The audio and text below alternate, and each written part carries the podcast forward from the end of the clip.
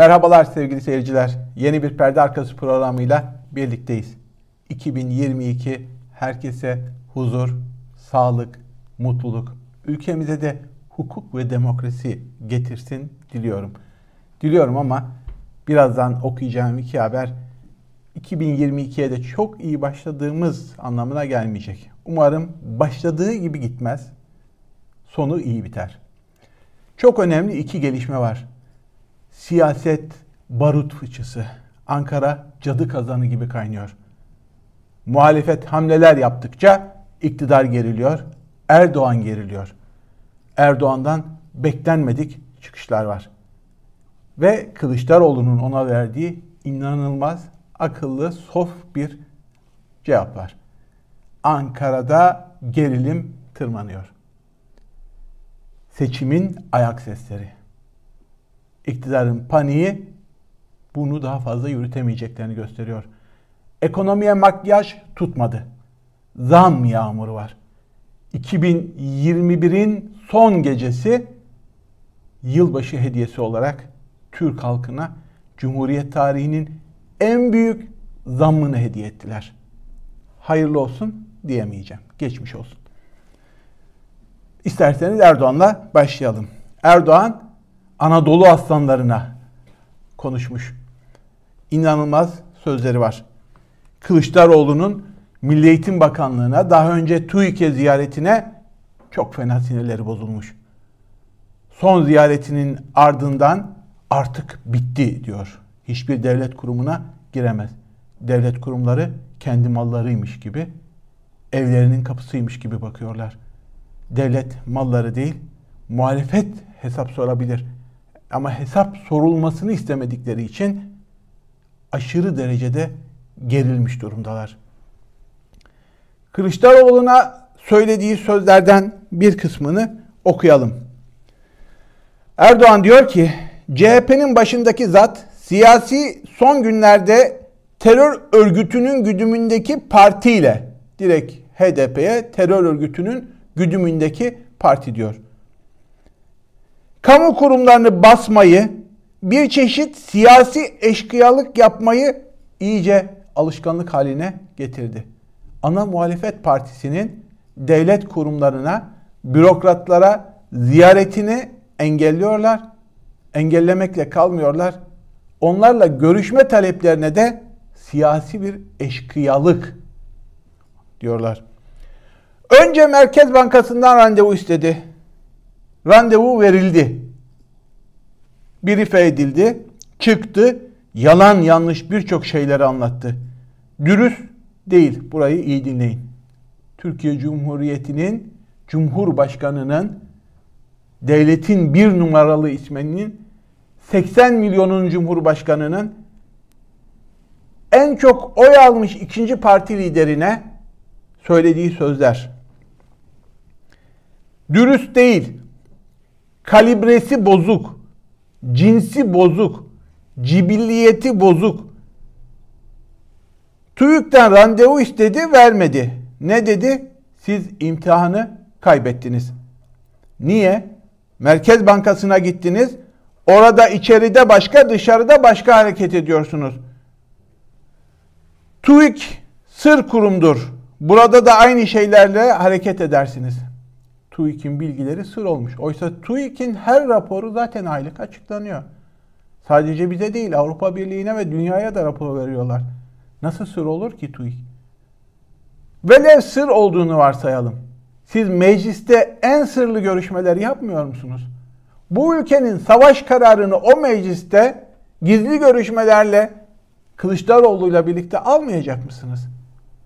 Neyin sırrı? Neyi, kimi, kimden, neyi, kimden saklıyorsunuz? Bitti artık diyor.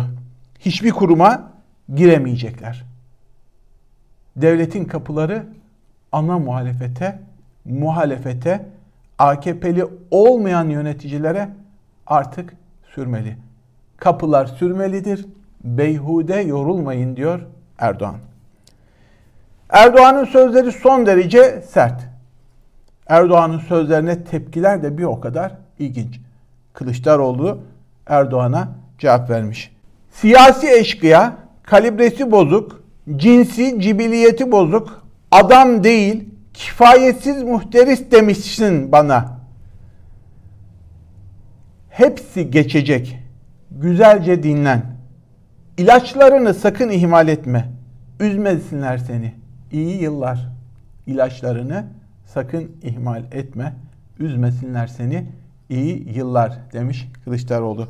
Diğer muhalefet partilerinden de haklı tepkiler var. Mesela Mustafa Yeneroğlu neden önemli? AKP'de e, genel başkan yardımcılığı yapmış, İnsan Hakları Komisyonu başkanlığı yapmış. Şu an bir muhalefet partisinde görevde ama AKP'nin yıllarca içinde bulunmuş bir isim.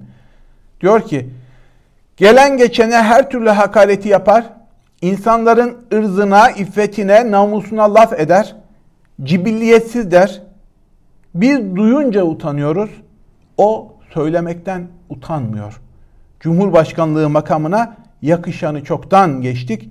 İnsanda biraz haya olur. Evet. Yeneroğlu'nun e, AKP'de göre yapmış bir isim olarak söylediklerini ilginç buldum. Penguen dergisi aslında noktayı koymuş. İzahı olmayanın mizahı olur derler ya. Tam da öyle bir karikatür. Erdoğan'ı temsilen bir resim. Kardan adama gitmiş cibilliyetsiz diyor. Kardan adam da kendi kendine söyleniyor. Bulaşacak birini bulamadı. Şimdi de bana sardı. Şimdi dikkat edin sevgili seyirciler. Erdoğan'ın ana muhalefet liderine söylediği sözleri değil ana muhalefet lideri Erdoğan'a söylese herhangi bir insan sosyal medyada yazsa, çizse Cumhurbaşkanı'na hakaretten içeride olurdu. Cinsi bozuk, kalibresi bozuk, adam değil, eşkıya, faşist, aklınıza gelecek her türlü ifadeyi cibilliyeti bozuk söyleyeceksiniz ve bulunduğunuz makam devleti temsil makamı olacak. Dünyada örneğini bulabilir misiniz? Mesela Merkel ya da şu anki Alman başkanı, şansölyesi ana muhalefet partisi liderine bu sözleri söyleyebilir mi sizce? İngiltere'de Boris Johnson ana muhalefet partisi liderine bu sözleri söyleyebilir mi? Ana muhalefet partisi lideri bir devlet kurumunu ziyarete gittiğinde kapılar sürmelenebilir mi? Asmalı kilit takılabilir mi? Mümkün mü? Parlamentoda hesap vermek zorunda olduğunuz insanlara bürokrasinin en temel vazifesi sevgili seyirciler tarafsız, objektif ve liyakat sahibi olmalarıdır. Eğer bunları yerine getiremiyorsanız devleti yönetemezsiniz. Parti devleti olursunuz. Şu an olduğu gibi. Eğer muhalefet hesap soramıyorsa, meclise hesap vermiyorsanız, yargıya hesap vermiyorsanız şu an olduğu gibi o zaman da dikta rejimine dönersiniz. Otoriter bir dikta rejimi olursunuz. Asıl faşist yönetim budur. Ama hiç kimse iktidara sen faşistsin Erdoğan'a cibilliyetsiz, cinsi bozuk, dürüst adam değilsin, adam değilsin diyemez. Derse de Cumhurbaşkanı'na hakaretten kendini hapiste bulur. Cumhurbaşkanı söyleyebilir ama hiç kimse ona söyleyemez. İşte Türkiye'de siyasetin ölçüsü, kantarın topuzu kaçmış durumda. Türkiye'nin bu karanlıktan çıkması hiç mi ama hiç kolay değil. 2022'de çıkar mıyız? Erken seçim belki. Olur mu? Olmaz mı? Olursa da adil bir seçim olur mu? Adil bir seçim olur da adil bir yarış olur mu? Ondan da kimse emin değil. Velev iktidar kaybetse yine dürüstçe çekilip gider mi? Onu da kimse bilmiyor. Bu kadar belirsizlikte 2022 umarım çözüm olur. ilaç olur. Gelelim ikinci konuya.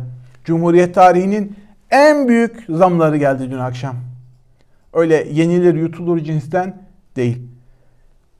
Elektriğe zamlar, doğalgaza zam, köprü geçişlerine zam, bütün harçlara zam geldi. O zamlarda asgari ücreti ikiye katladı. BOTAŞ açıklama yapmış. 1 Ocak 2022'den itibaren konutlarda kullanılan doğal gazın satış fiyatına yüzde 25. elektrik için kullanılan, elektrik üretimi için kullanılan doğalgazın satış fiyatına yüzde 15. Elektrik üretimi haricinde kullanılan doğalgazın satış fiyatlarına yüzde 50. Mesela bir sanayi şirketisiniz, doğalgaz kullanıyorsunuz. Bu yıl 100 bin lira ödediğiniz doğalgaz faturanız otomatikmen 150 bine çıkacak. Santralsiniz, doğalgazla elektrik üretiyorsunuz. Doğalgaza 100 bin lira ödüyordunuz. Şimdi 115 bin lira ödeyeceksiniz. Daha bu Ocak ayı itibariyle, 1 Ocak itibariyle konuşuyorum. Sizde %15 bir artış söz konusu. Garip olan o değil. Garip olan elektrik fiyatlarında Cumhuriyet tarihinin en büyük zamlarının gelmiş olması. Elektriğe yapılan zam ticarethaneler için %126, meskenler için 150 kilovatın üstünde kullanıyorsanız %127. Bu şu demek. 1000 lira ödüyordunuz diyelim ya da 100 lira ödüyordunuz. Aynı elektriği kullanacaksınız. 227 lira ödeyeceksiniz ya da 2200 lira ödeyeceksiniz. 10 bin liraysa 22 bin lira ödeyeceksiniz yıllık tüketiminiz. Altından kalkılması hiç kolay değil. Asgari ücrete Cumhuriyet'in en büyük zammını yaptık diye övüneceksiniz.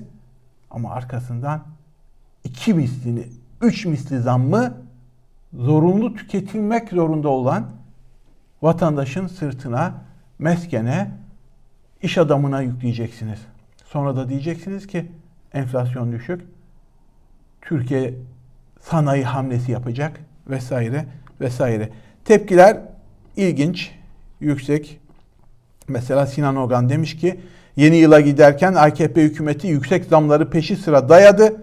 Elektrik fiyatları %152 ile %127 oranında zamlandı. Doğalgaz fiyatları %25 ile %50 arasında zamlandı.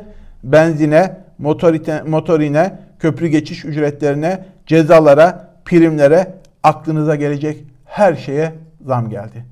Köprü geçişleri de ayrılmış geliş ve gidiş olarak e, çifte zam uygulanacakmış.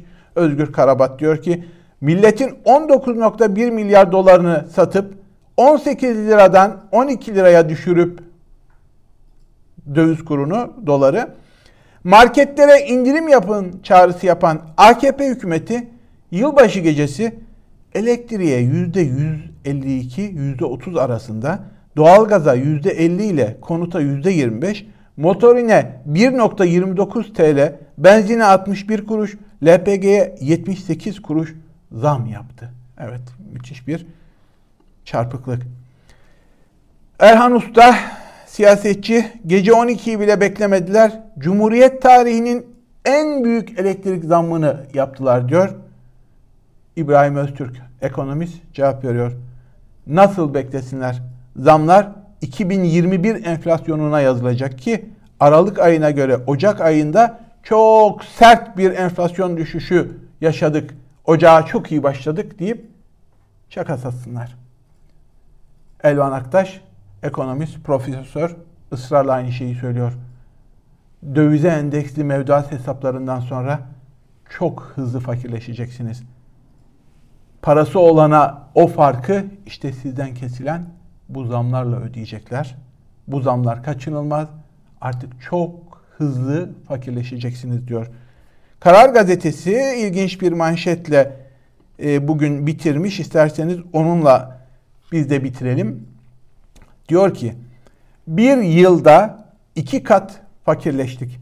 2021'in ardında kur, enflasyon, zamlar damga vurdu. Yıla 7 lirayla başlayan dolar 18'i gördü. 13'ün üstünde kapattı. Yani Türk lirası %100'e varan değer kaybı yaşamış. Paranız convertible.